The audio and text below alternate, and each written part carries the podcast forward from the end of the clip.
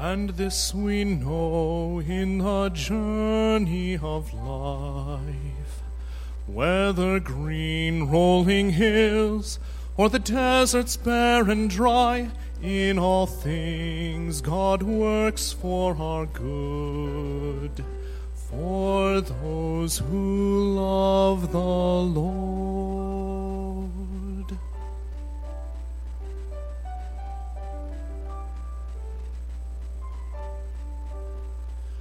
In the lush, verdant valleys where we walk sure and strong, or the rugged terrain unsafe and long, God has promised his help. Fear not, I will guide you. Take my hand, for my promises are true. And this we know in the journey of life. Whether green rolling hills or the deserts bare and dry, in all things God works for our good, for those who love the Lord.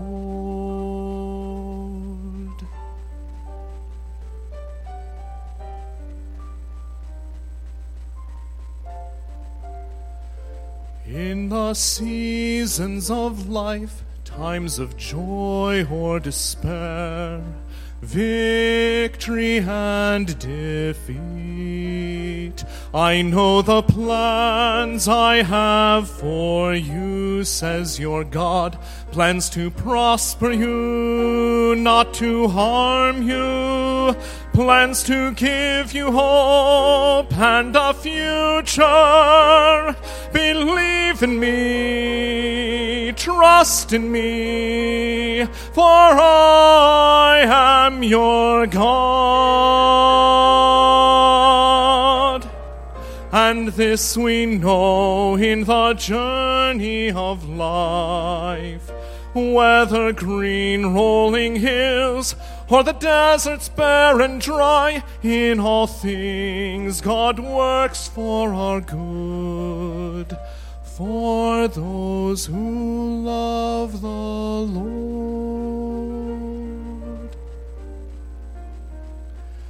In all things God works for our good, for those who love the Lord.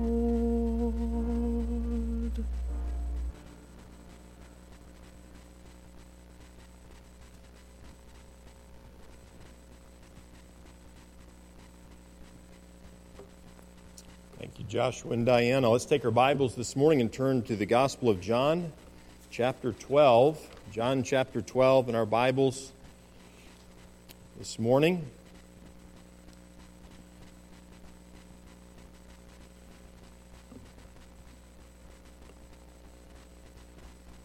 What a wonderful song that was to be reminded of that everything that God brings into our lives and allows into our lives is ultimately for our good those who are the called according to his purpose, those that love him.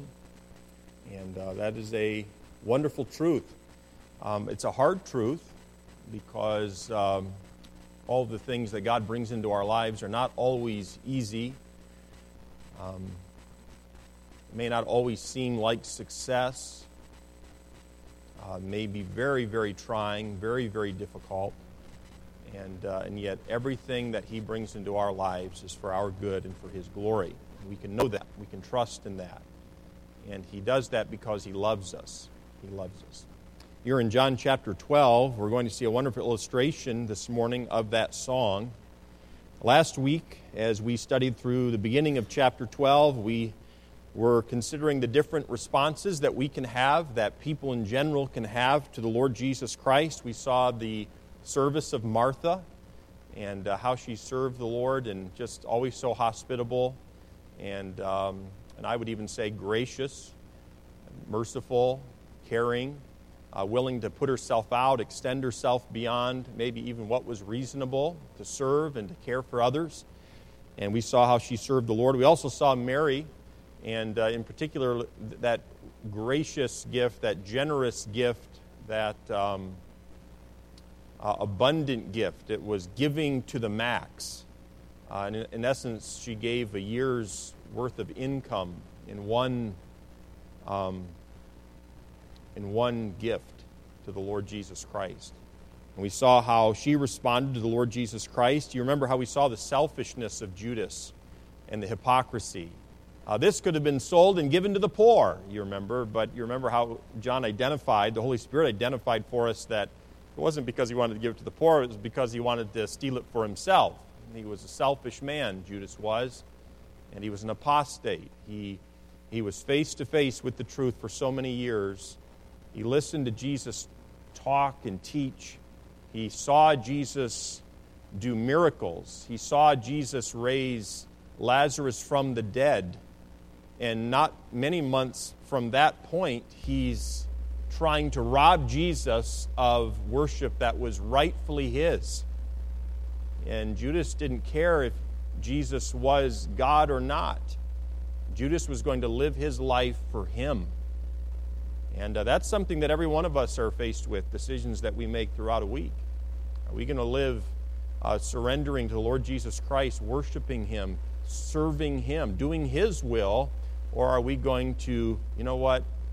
God may be God, and heaven's coming, and there's consequences for how we live our lives in this earth, and there's reward for how we live our lives in this earth. But you know what? I'm going to live for me, and I'm going to live for me today. I'm going to live for me this week. And you know what? Let the chips fall where they may someday. That's a scary way to live. That's, by the way, that's the way Judas lived his life. That's the way Judas lived his life, and that's how he responded to the Lord Jesus Christ. We also saw the hatred of those uh, religious leaders of Israel. We, we, we've seen this consistently throughout the, the gospel according to John, just this intense hatred, and it was growing as the years went on and Jesus continued to teach. And uh, of course, we also saw that many believed upon the Lord Jesus Christ. So in John 12, Jesus is within a week of dying on the cross for the sins of the whole world.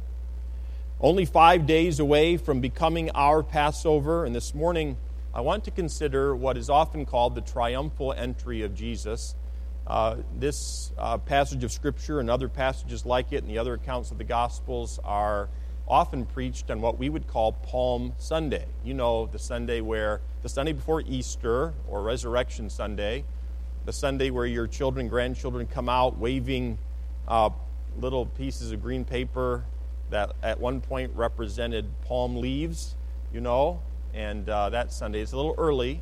We're a little off on our calendar here uh, because we're coming into the Thanksgiving and now Christmas season soon in December.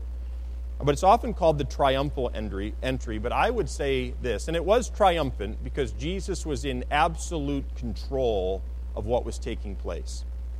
In everything that was taking place, Jesus, in full surrender as a man to the will of his Father, as God, he was in absolute control of everything that was taking place. So, in, in that sense, it was triumphant but I would submit to you that Jesus' entrance into Jerusalem was an entrance of full surrender. Not to the religious leaders and their hatred for him and their desire to kill him, but Jesus' entry into Jerusalem was one of full surrender to the will of his Father. Jesus came on this day back into Jerusalem, and hosannas were shouted, alleluias, I imagine, were shouted, uh, praise was given to him by genuine followers and worshippers of him, but also there was this undercurrent of hatred with the religious leaders. Then there was this middle group in the middle between the religious leaders who hated him and those genuine believers and disciples of Jesus. There was a middle group, and a very large group, by the way, who wanted a revolution. They wanted to throw off the Roman government. They were tired of living life the way they'd been living it. And they looked at Jesus as a political Messiah, and they cried, Hosanna, loud and long, repeatedly. And while everything was out of the religious leaders' control, everything, everything was out of the control of all the others, everything was well within the control of the Lord Jesus Christ. Jesus rode into Jerusalem that day to commence a week that would cultivate, or, uh, uh, culminate in his death on a cross. And he knew when he rode into Jerusalem that day that this was the end for him, at least in that life, so that you. I want to read a hymn to you uh, before we read our text. And um, you don't need to turn there. Uh, 491 is where I'm going to read it. It's entitled, Is Your All on the Altar? And with in, in mind what I've just told you, that Jesus, with full surrender, rode on that donkey, that colt of a donkey, into Jerusalem, I'm going to read this. You have longed for sweet peace and for faith to increase, and have earnestly, fervently prayed. But you cannot have rest or be perfectly blessed until all on the altar is laid. Would you walk with the Lord in the light of His word and have peace and contentment always? You must do His sweet will to be free from all ill. On the altar, your all must be laid. Oh, we never can know what the Lord will bestow of the blessings for which we have prayed, till our body and soul He doth fully control, and our all on the altar is laid. Who can tell all the love he will send from above, and how happy our hearts will be made? Of the fellowship sweet we shall share at his feet, when our all on the altar is laid. Is your all on the altar of sacrifice laid? Your heart does the Spirit control?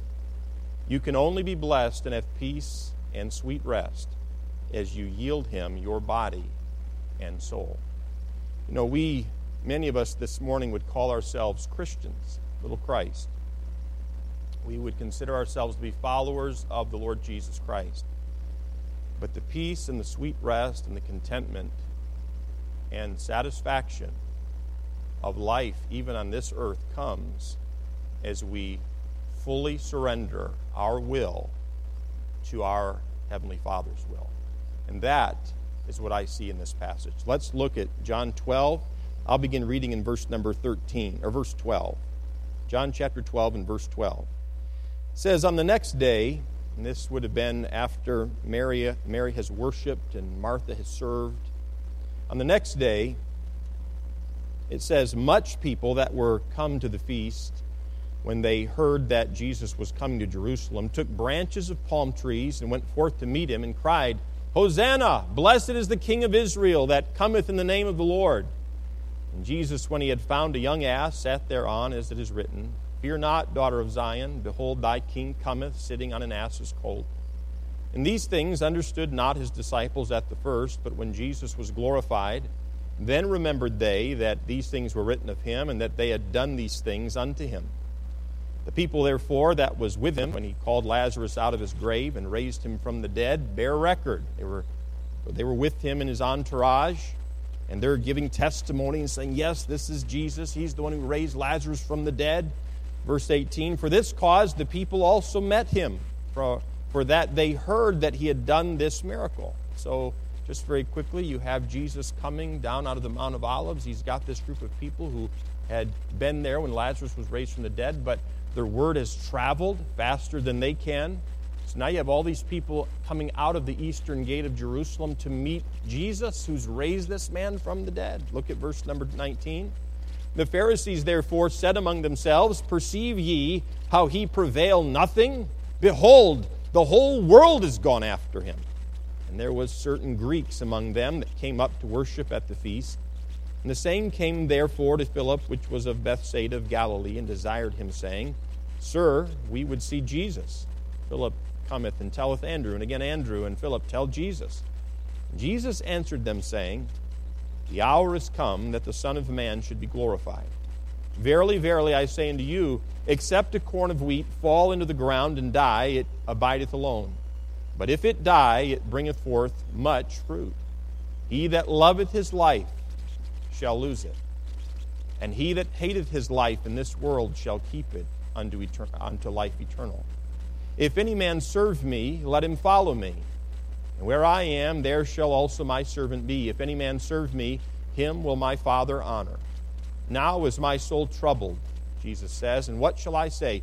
Father, save me from this hour? But for this cause came I unto this hour. Father, glorify thy name. Then came there a voice from heaven saying, I have both glorified it, and I will glorify it again. And the people, therefore, that stood by and heard it said that it thundered. Others said, An angel spoke to him. Jesus answered and said, This voice came not because of me, but for your sakes. Now is the judgment of this world. Now shall the prince of this world be cast out. And I, if I be lifted up from the earth, will draw all men unto me. And this he said, signifying what death he should die. And the people answered him, We have heard out of the law that Christ abideth forever. How sayest thou, the Son of Man must be lifted up? Who is this Son of Man? Then Jesus said unto them, Yet a little while is the light with you. Walk while ye have the light, lest darkness come upon you, and he that walketh in darkness knoweth not whither he goeth. While ye have light, believe in the light, that ye may be the children of light. These things spake Jesus and departed and did hide himself from them. Let's pray together.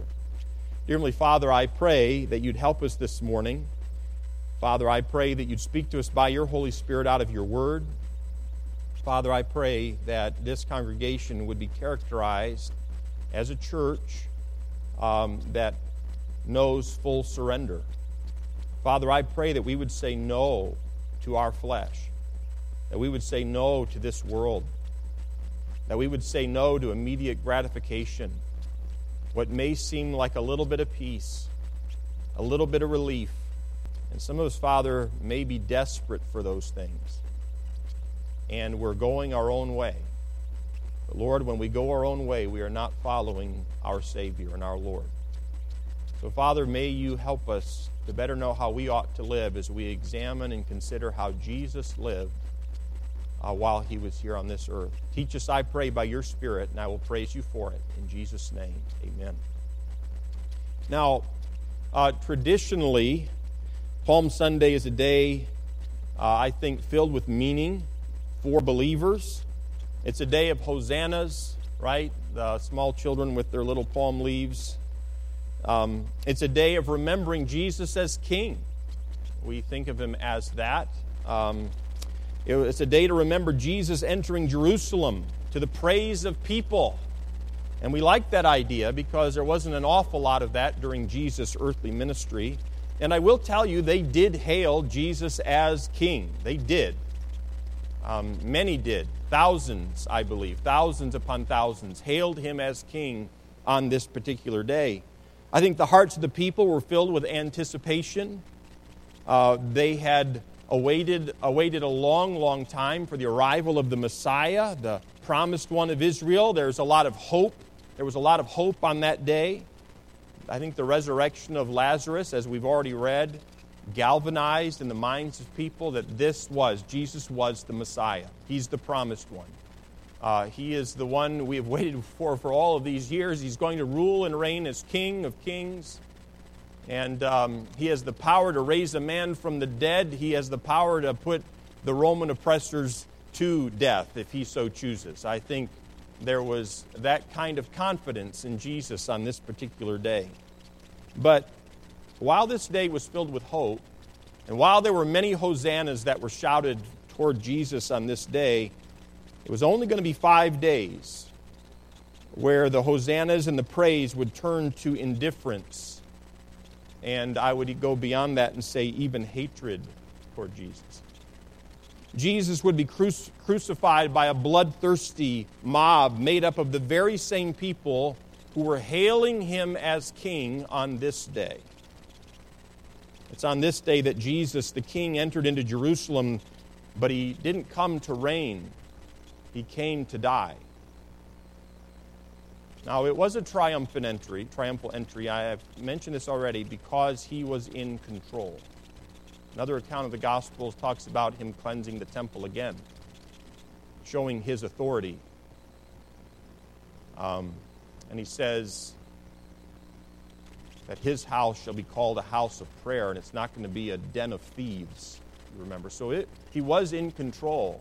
All power belonged to him on this day. Make no mistake about that, but it was an entry of surrender, not to the people who wanted to kill him, but to his Father. And, and so consider with me as Jesus entered into the most famous city on earth, Jerusalem, and he hears the hosannas and he hears the praise.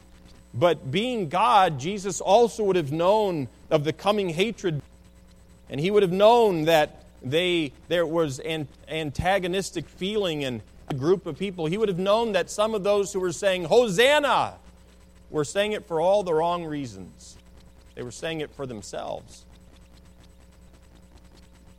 Throw off the Roman government. Save us now, is what they were saying, but not salvation from death and hell, not because they viewed themselves as sinners in need of a Savior, but because themselves as citizens that had been robbed of the rights that they deserved. Sometimes I think we approach God that same way. Lord, would you save us? Would you deliver us so that we can live the life that we deserve to live and have the happiness and the health and the enjoyment and the peace that we deserve? Now, up to this point, Jesus has been avoiding a, a, public confrontation with the religious leaders of Israel. You remember, he's been disappearing, he's been going out, he's been staying north of Jerusalem, he's not been in Judea very much. It hadn't been the Father's time for Jesus to die yet, but now it was time. This was the week that God had ordained to pay the price for the sins of the whole world. Jesus knew that the enthusiasm and the worship of the people toward him was going to enrage the religious leaders, and we get a sense of that. You might have noticed that as we read. They make the statement, the whole world has gone after him. I got to tell you, I kind of like that. They were out of their minds. They were so mad. They were so disgusted. They had rejected and hated him, and they looked around and everything was out of their control. He was in absolute control. Now remember, the Sanhedrin at Jerusalem had wanted to kill Jesus to such an extent that they were actually putting together a plan to kill him. You remember that? But they didn't want it at this time. They didn't want it over the Passover. They didn't want it with all these people. I mean, with all the people that came to Jerusalem for the Passover, historians account that uh, there might have been as many as over 2.5 million people in Jerusalem. The place was absolutely packed. I mean, people didn't all have a place to stay. This was not, this was not the week that they had in mind. And also, I, I appreciate knowing that because, again, it wasn't they who killed Jesus. It wasn't even the Jews who killed him. It wasn't ultimately the Roman soldiers who killed him. Jesus gave his life for you and for me willingly because he loved us.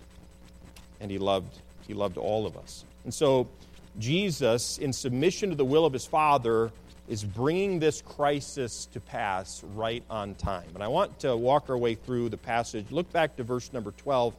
And notice, first of all, that Jesus presents himself um, to die. Jesus presents himself to die. You could say it another way.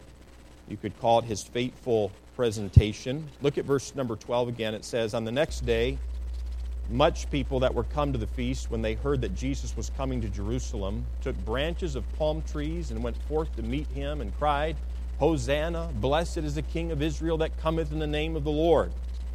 But we notice here uh, that Jesus is presenting himself. Now, there's quite an entourage of people with Jesus. Don't forget that. Some were genuine followers and disciples of Jesus. I believe that Mary might well have been in that entourage, and Martha and Lazarus, and may, maybe Simon the leper, the former leper, you know. You know.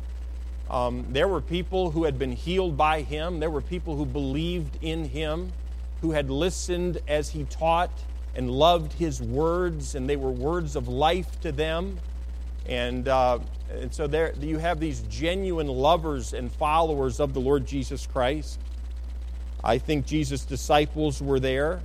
Um, so Jesus has been attracting these people along the way as he's doing miracles and he's teaching. He's been trekking south from Galilee. He's passed through Jericho. You remember giving sight to the blind and these sort of things would have attracted more and more people. And as Jesus approaches the slopes, is really coming down the slopes of the Mount of Olives, he's attracted quite a crowd, and most of these people would have been entirely convinced that Jesus was the Messiah.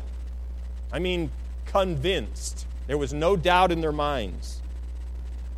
They had heard his teaching and preaching, they'd listened to his wisdom.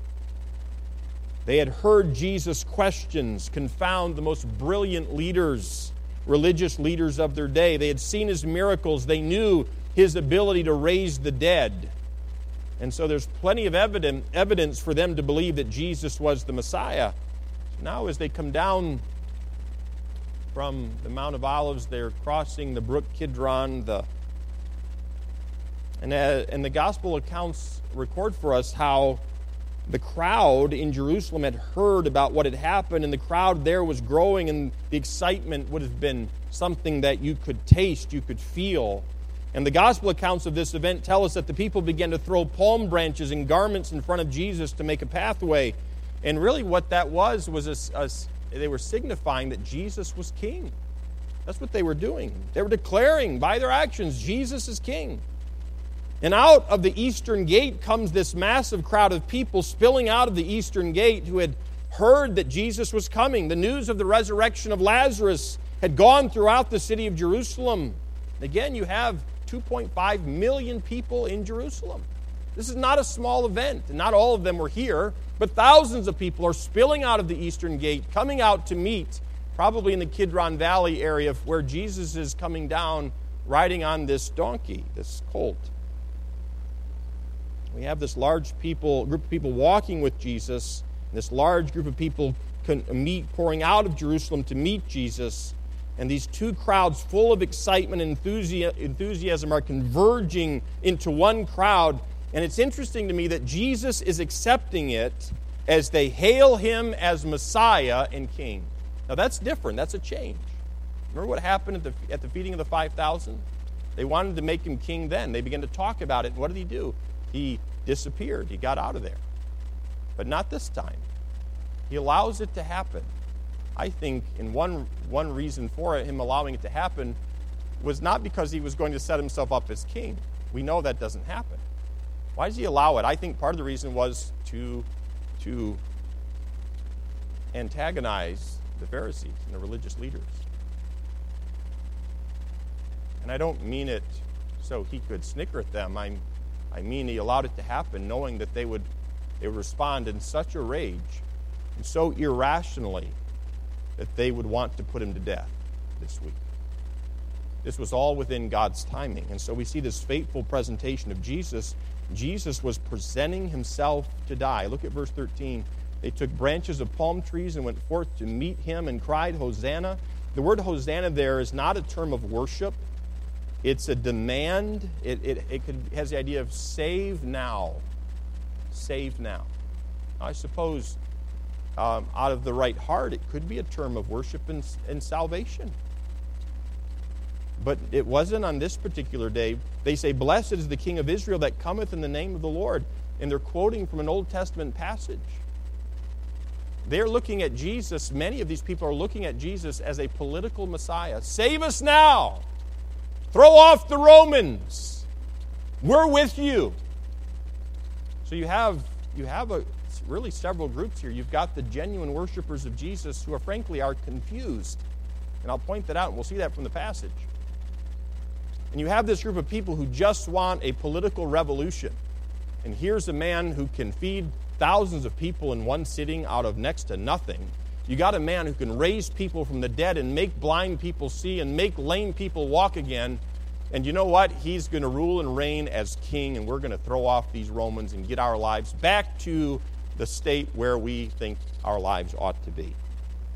I also notice there's a fulfillment of prophecies. Look at verses 14 and 15. It says, And Jesus, when he had found a young ass, sat thereon, as it is written, Fear not, daughter of Zion, behold, thy king cometh sitting on an ass's colt. You have a, a fulfillment of prophecies, as I see it in this passage. The people were actually quoting from Psalm 118 in verse 26, the beginning part where it says, Blessed be he that cometh in the name of the Lord. It's the last of the Hallel Psalms, which was known as the Conqueror's Psalm. You see where the minds of these people were. Hosanna! And they're quoting the conqueror's psalm. Now, there was some confusion here because Jesus was riding on a donkey. He was riding on a colt, which would have been obvious to anybody who was paying attention that he had not come to conquer. Because conquerors don't ride on colts of donkeys. And that isn't just true in the biblical sense, it's true in the historical sense. Conquerors don't ride on donkeys. And Jesus was not coming to conquer, he was coming to die. But the people were believing that Jesus was the fulfillment of the Old Testament prophecies, and they believed he was the Messiah. 600 years earlier, Zechariah the prophet had said that the Messiah would come riding upon the foal of a donkey. In fact, he said it this way Rejoice greatly, O daughter of Zion. Shout, O daughter of Jerusalem. Behold, thy king cometh unto thee. He is just and having salvation, lowly and riding upon an ass, and upon a, a colt, uh, the foal of an ass. Now, this is a very exact and specific prophecy given 600 years earlier. And they saw Jesus as the Messiah. They saw him as their king. They saw him as their deliverer from the oppression of Rome, from the lives they didn't like.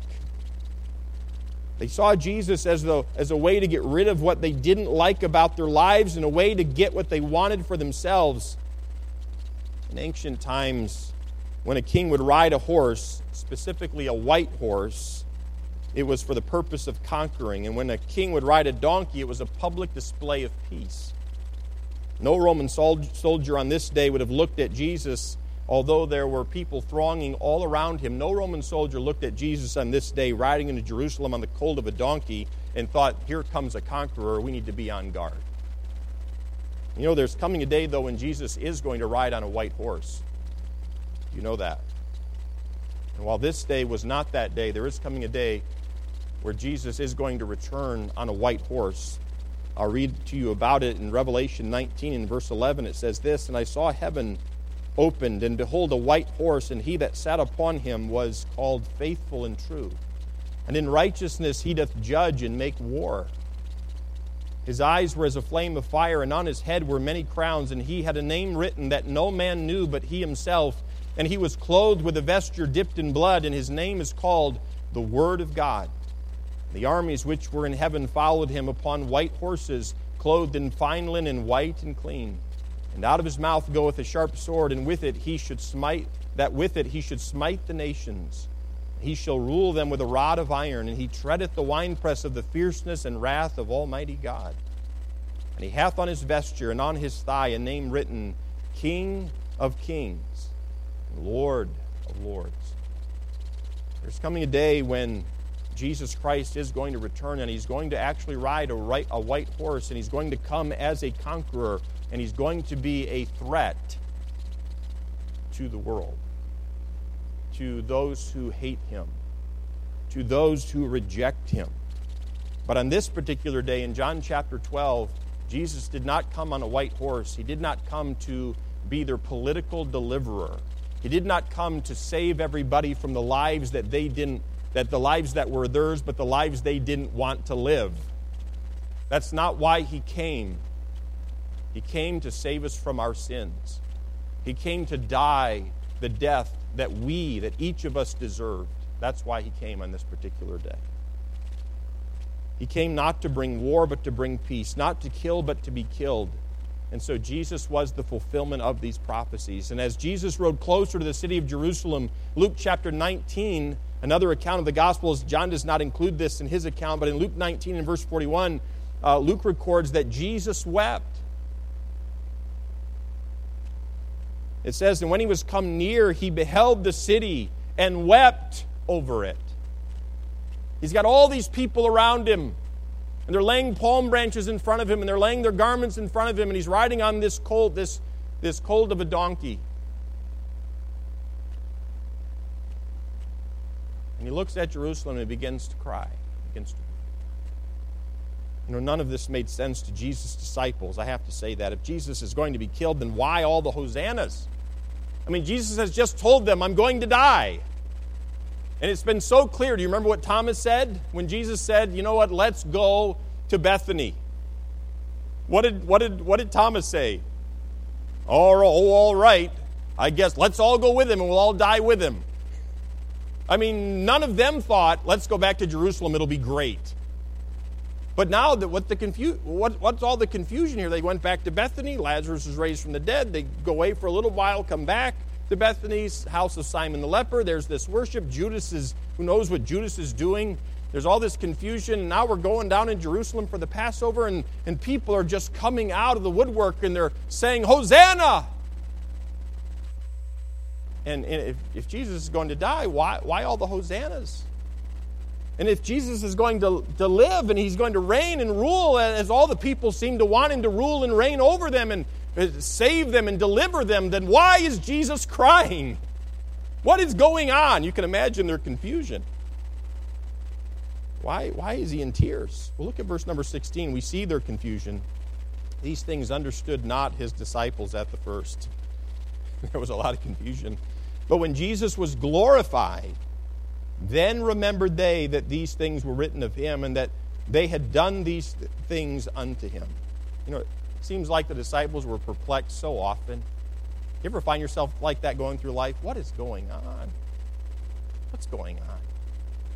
You know, when I'm not wanting to stand for righteousness and follow the Lord, the Spirit of God is convicting me to do so.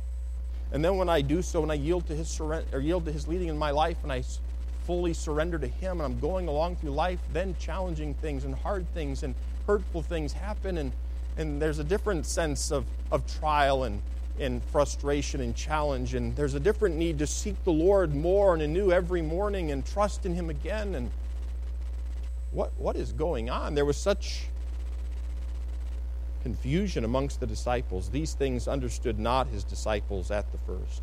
I think that statement could have been made just about just about everything that Jesus told them. he would say something to them and they didn't understand.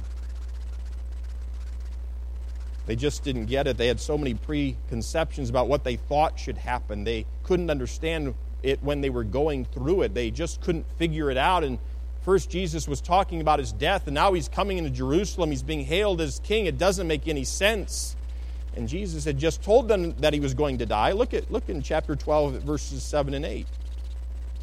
Chapter 12, look back to verse 7 and 8. Then said Jesus, Let her alone, speaking to Judas and all the other disciples who jumped on board with him.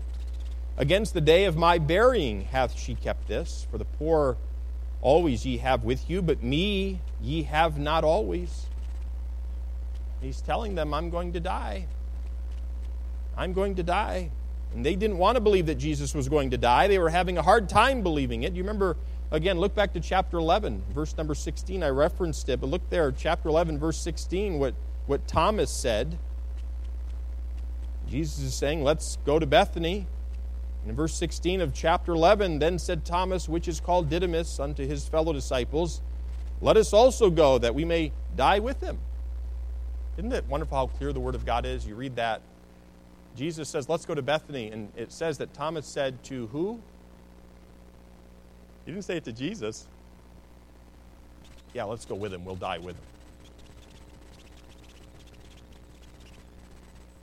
These were the guys supporting him. Mm. You know, at first they didn't understand it all, but after, it says in verse number 16 in chapter 12, but after Jesus was glorified, they remembered. After he was glorified, they understood. I think verse 16, the latter part, is a wonderful reminder to us of what we have in Christ. Look there, verse number 16, the latter part.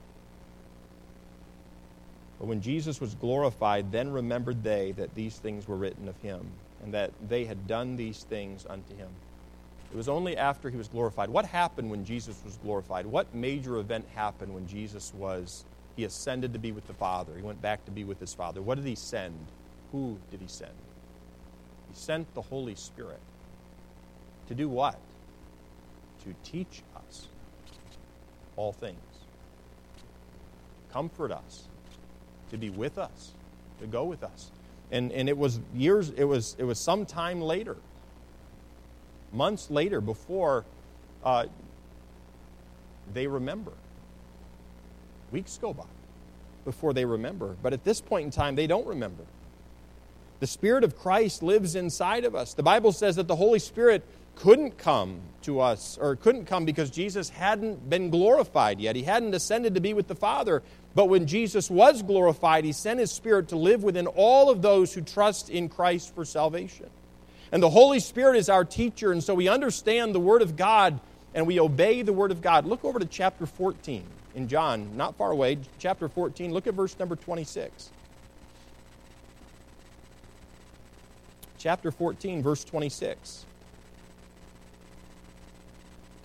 of John, it says, But the Comforter, which is the Holy Ghost, whom the Father will send in my name, he shall teach you all things and bring all things to your remembrance whatsoever I have said unto you. This is a wonderful blessing to you and to me. And these disciples experienced it. Jesus lives within us to teach us. He lives within us to enable us, to strengthen us, to go through the lives that He has ordained that we live. Look at verse number 17 back in chapter 12. Verse number 17. Notice the hypocrisy of the people. The hypocrisy of the people in John 12 and verse number 17. It says, The people, therefore, that was with him when he called Lazarus out of his grave and raised him from the dead, bear record. So, those people, that would have been Lazarus, perhaps, and Mary and Martha, perhaps, and maybe Simon the leper was there, as I mentioned, others, but the people, the disciples certainly, the people who had actually seen it happen, they're here. They're with Jesus at this time in verse number 17. Look at verse 18. I, I see the hypocrisy of the people or the shallowness of the people. For this cause, the people also met him. So the people out of Jerusalem. Why did they come out to meet him? For that they heard that he had done this miracle. I think this is actually a sad thing. I don't think it's an exciting thing. I think there was a lot of excitement there, but I think it's sad. It's one thing to be confused about the truth, it's another thing to be hypocritical with the truth. And I hope the picture is clear in your mind. Jesus is on this cold with him, with them who have witnessed him raising Lazarus from the dead, and they're coming down out of the Mount of Olives into the Kidron Valley. They're crossing the brook Kidron in the valley, and they're ascending again up toward the eastern gate of Jerusalem. And all the way, they're testifying, as we've already read, that Jesus is the Messiah, that he's the Son of David, that he is the King. And their word is spread, and it's gone ahead of them into Jerusalem. And, in response to their testimony and to what Jesus had done in raising Lazarus from the dead, we have this mass of people that are pouring out of the eastern gate to meet Jesus. Why? Well, look at verse 18 because of what he had done with Lazarus. And to some degree, these people were thrill seekers. It's kind of like the crowds that would clamor around him in Galilee, in that region. Hey, I'm gonna. Where are you going today, honey? I'm gonna go. I'm gonna go see what Jesus is up to. I want to see what he's doing. Yeah, yesterday, he raised this. He raised this guy from the dead. The other day, he made a blind man see. I heard, he, I heard what he did in the other city. I wonder what he's to do today. There was this shallow interest, kind of like what happened when he fed the 5,000. And they want to make him king. Why? Because they're, they want someone to feed them. I think it was that shallow. I really do. And they go all, some of them go all the way around the other side of the Sea of Galilee. He crosses over with his disciples, and there they are in in Capernaum, and what do you have? You have these people who show up, and they're like, basically, what's for lunch? What are you going to do for me today? You got something special planned? And, and he, Jesus begins to teach them that He is the bread of life. Do you remember that? And what happens? They say, you know what, these sayings are too hard. I don't. And you know what? They left. They walked away. They walked away. And Jesus turns to his disciples and he says, What? Are you going to leave me too? Are you going to leave me too? So, in a, in a sense, you have this rejection of the religious leaders. They just hate him and want him dead. And then you have this, in the other sense, you have these people who are rejecting him. Oh, they'll, they'll clamor around him. They'll, they'll, they'll come out in masses to watch him do something incredible, impress us, feed us, do something for me but they didn't love him. And frankly, they didn't know him. And I'll go beyond that, they didn't want to know him. They didn't care who he was. It was all about them. They were thrill seekers. They were enamored with what Jesus could do, but not who Jesus was. Can I ask you this morning, what are you enamored with? What is it that you adore about Jesus? About the Lord Jesus Christ? You adore him for what he can do? I mean, that's part of who he is. Or do you adore him because of who he is? Because of who he is. I am thankful that he is not like me. We all have flesh in this room that is contrary to the Word of God, contrary to the Spirit of Christ that lives within us. Sometimes we love our flesh more than we love Him. And every one of us in this room at times sows to the flesh. We make the decision to go along with the inclination of our flesh, and it can seem awfully strong and even overwhelming at times. But you know, at the end of the day, I love Him, and I am so glad He is not like me, not like my flesh. I'm so glad He is holy and righteous and just. And He always does what is right. He's always merciful, and He's always gracious. He's always loving. I love Him. What kind of a follower are you? What can He do for me today? Or are you the follower that says, though it slay me, still will I trust in Him? If I lose everything in this life, if He takes my health away, I will still love Him and worship Him. He is the Christ, He is God. The religious leaders are frustrated. Look at verse number 19. I notice the frustration of the religious leaders. It says, The Pharisees therefore said among themselves, Perceive ye how ye, ye prevail nothing? Behold, the whole the, the world is gone after him. The world, everyone, they're all gone after him. And again, I, I think they're just, you know, they got all their regalia on and they're just fuming. I mean, they are on fire. They hate him.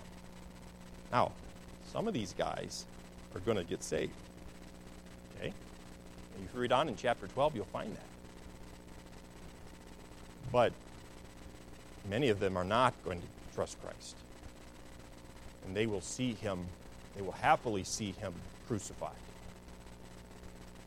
But they're frustrated with Jesus, and, and they're, they're about to lose their minds. I think their, their hatred for Jesus had been growing by leaps and bounds over these years. And why? Jesus had been opposing their hypocrisy. Have you ever had someone tell you you're a hypocrite? That ever happened? We don't, I don't, it's not thrown around often. But has anyone ever said, you're a hypocrite? I mean, even me just asking you if someone's asked you or identified you as a hypocrite, it's kind of like, don't go there. Well, they were upset. These guys were upset, these religious leaders, because Jesus had called them out point blank. You are pretenders. You are frauds. You are hypocrites through and through. You are hirelings. What you do, you do for money and you do for power. You don't love these people. You don't care for them, and you don't love God. You don't love His Word. They hated Him. They didn't respond in humility. Yes, we are. Yes, we're sinners. We need a Savior. No, no, no. We are the children of Abraham. So they, they hated him because he had opposed their hypocrisy. They had, he had, he had uh, ripped the mask off of their false teaching. He had identified them as being self righteous and being selfish and abusing the people. They're, they're hating Jesus so much that they've convened and concocted a plan to kill him. Look back to chapter 11 and verse 47 chapter 11, verse 47. It says there, Then gathered the chief priests, in verse 47, and the Pharisees a council and said, What do we? For this man doth doeth many miracles. And in verse 48, they say, If we let him alone, all men will re- believe on him. And this, in verse chapter 12, what we're seeing is to them, it looked like their worst fear was coming, coming about. The whole world's gone after him. This was their worst nightmare because Jesus opposed them. And if all the people followed him and he overthrew the Roman government or somehow got a position, what were they going to lose? They were going to lose their position, they were going to lose their power. And the Romans shall come and take away both our place and nation. Caiaphas, the high priest, is involved in this. Look down to verse number 57, still in chapter 11, verse 57. Now, both the chief priests and the Pharisees had given a commandment that if any man knew where he were, he should show it that they might take him. So they, they wanted to kill him. They wanted to kill him. And now everything's out of their control. They can't stop the people from liking him. Thousands upon thousands of people are thronging around Jesus. They're hailing him as the promised one. They believe that he's the Messiah. Um, in, in, in Luke chapter 19 verse 39, it tells us that they tried to get Jesus to stop. The euphoria, it says, and some of the Pharisees from among the multitude said unto him, Master, rebuke thy disciples. You can see their frustration. They wanted to kill him, but they can't as long as he's popular. As long as the crowd and the masses are supporting him, they can't kill him.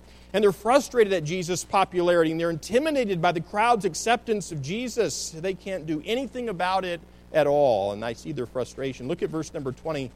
I noticed some of these. There's a group of people, fairly small group in, in light of the size of everyone else, but there's this fairly small group of Greeks and they're actually genuine seekers of God. Look at verse number 20. In chapter 12 it says, And there was a certain there were certain Greeks among them that came up to worship at the feast.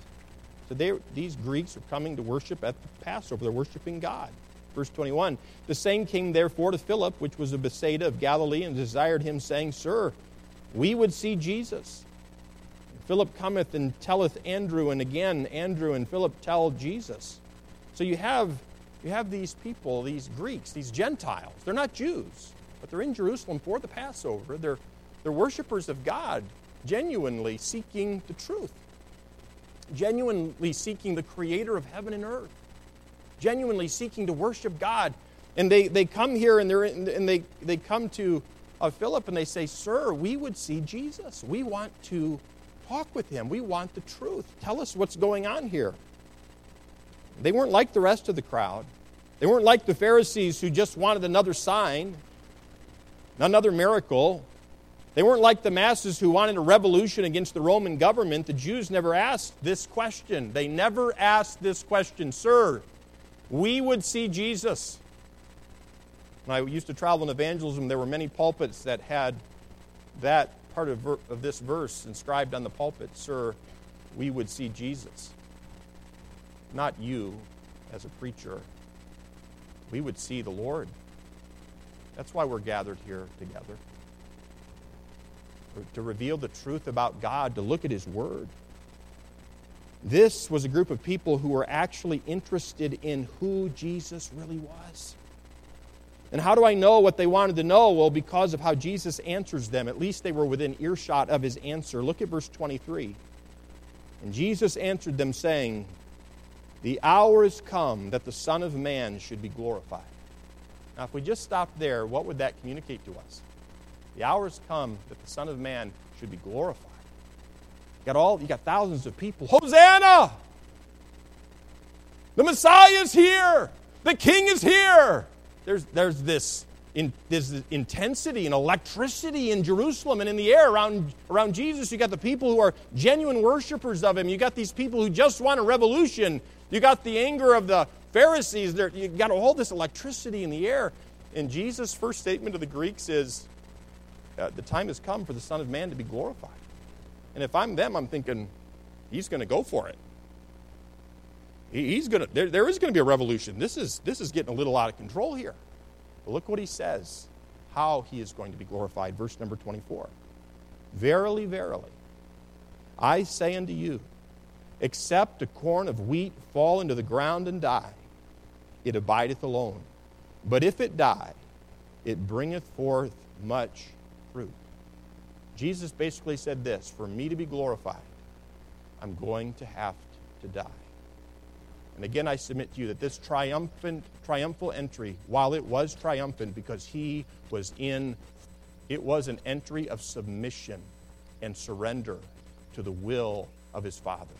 And he says to us here in verse 24, he's going to have to die. And can I say this to you out of the context of the passage here to tell this to you? Because Jesus is about to make the application to them who would be followers of him. If you and I are going to be followers of the Lord Jesus Christ, then we to die to self.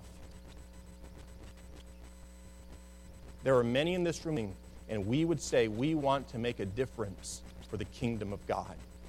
We want to have an impact for the glory of God. And I tell you this morning of an impact. The impact that God would want us to have as long as we are unwilling to die to ourselves. By ourself, I mean our selfish desires. And every one of us in this room have those. Every one of us have those stinking, mm, selfish desires. There can be no glory. There can be no glory without suffering, no fruitful life without death. Dying to self. You know, I think in a very real sense, the children of God are like a seed, uh, like a kernel or a, a grain of wheat. A seed is weak, right? Your wife puts it out on your plate. There you go. I'll be right back. I've got to go put gas in the vehicle. Okay.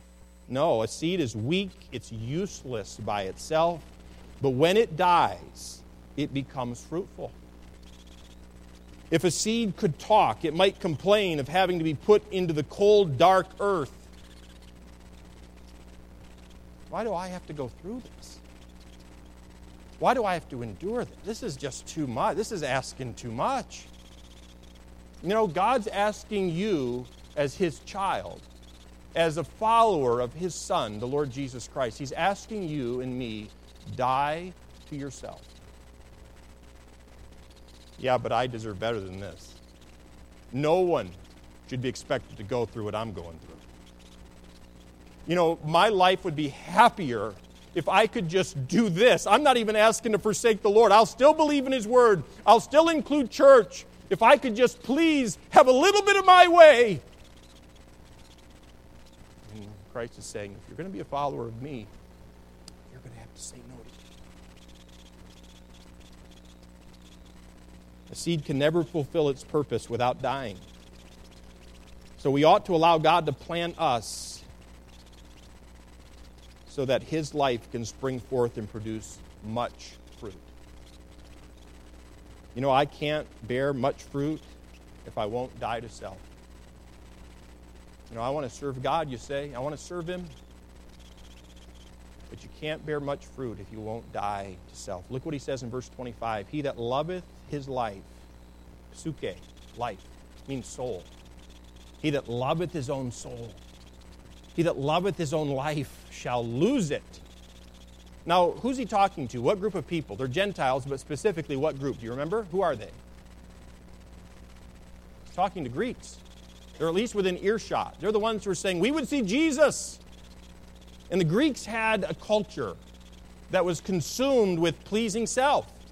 We use, a, we use a term for this when we say to one another, Hey, enjoy yourself. You know, you send your husband off, he's going to go hunting, whether you like it or not, right? So you pretend to like it. And what do you say? Hey, enjoy yourself. And uh, some of the ladies got together some weeks ago for, what was it? Um, craft day. It just brings stress into my body. Craft day. But you all love it. You have a great time. Craft day. And what did you husbands say to your wives? Go enjoy yourself. Go and enjoy yourself. Right? Go somewhere else and enjoy yourself with your crafts. All right, we're going to move on from that. Um, but that was the Greek culture. Go enjoy yourself. And I'm not preaching against enjoying life, okay?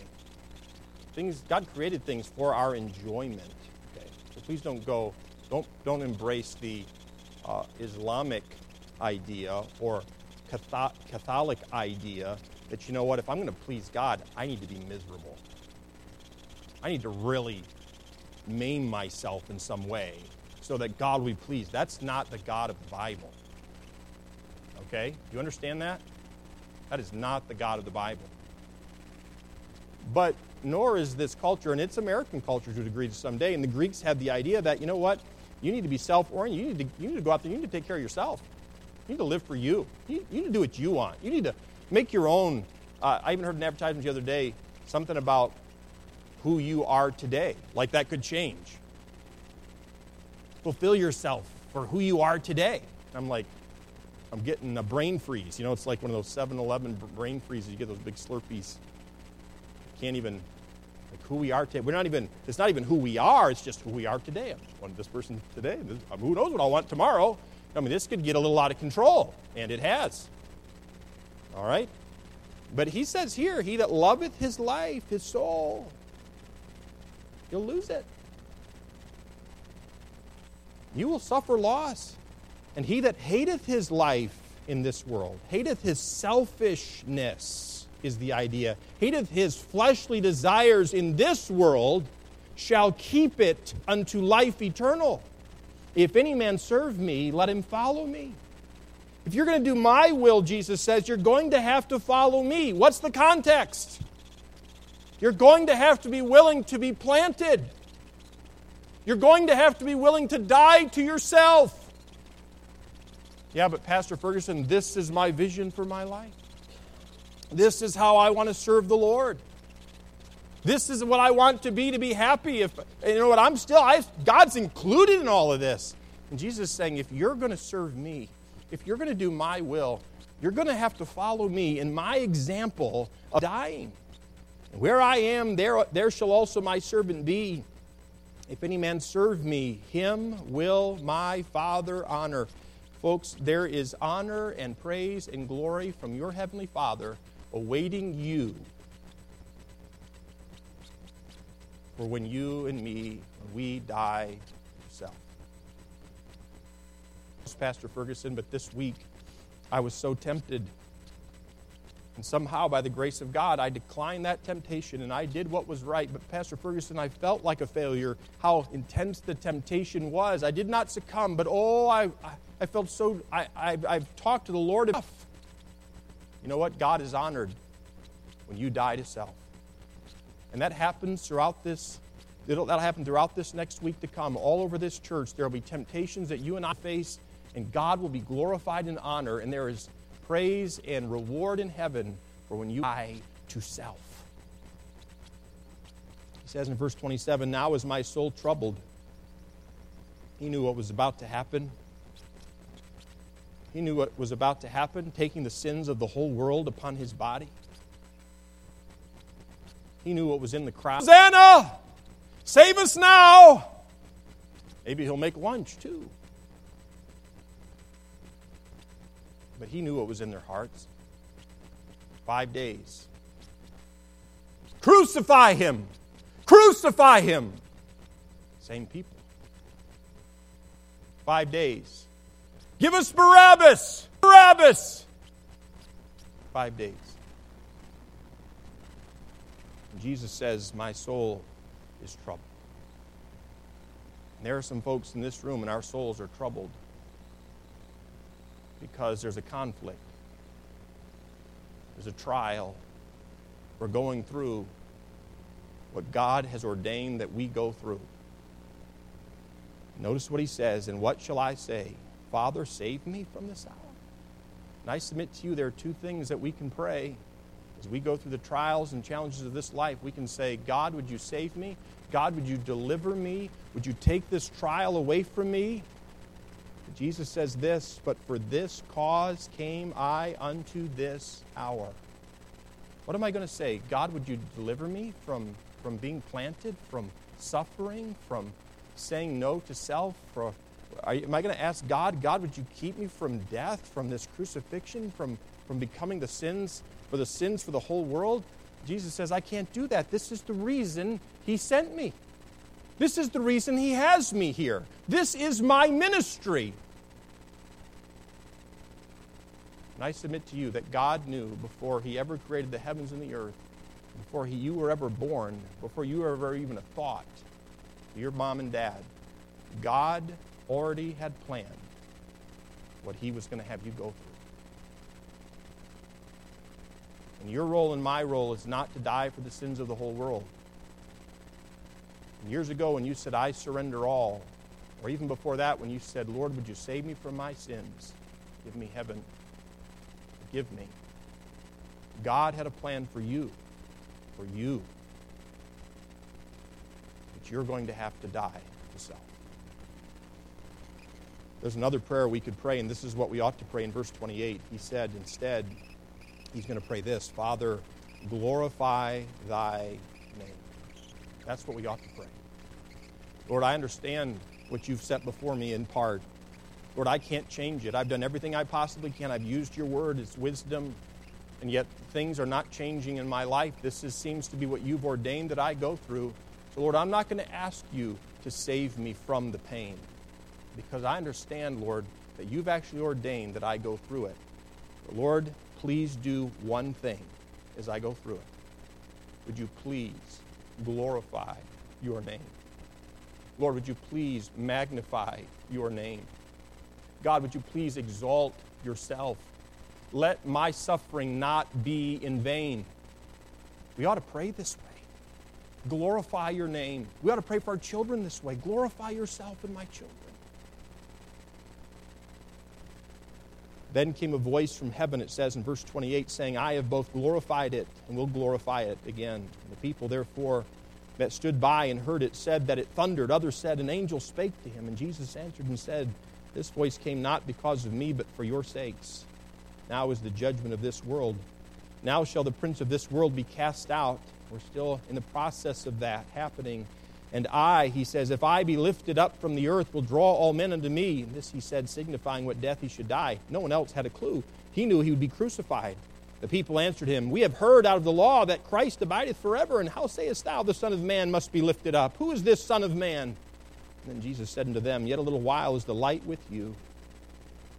Walk while ye have the light, lest darkness come upon you, for he that walketh in darkness knoweth not whither he goeth. Look at verse 36, the beginning part. While ye have light, believe in the light. Why? That ye may be the children of light. These things spake Jesus and departed and did hide himself from them. Are you willing? Do you want to serve the Lord? Because if you do, you have to follow Jesus. There is no other way. The context is you're going to have to die. So you're going to have to suffer. There's going to be a war within you between your flesh and the Holy Spirit of God. And you're going to have to say no to your flesh. And it will be, you'll have to do it different times, it will be more intense. You may have to do it again and again and again. But you will be a follower of Christ, saying no to self, dying to self. I want to serve God. This was an entry, triumphant yes, of full surrender, yes. I'm going to ask you to take your hymnal, stand to your feet if you would. I'm going to ask you to turn to hymn number one or 491. 491. We're going to sing all four stanzas. 491.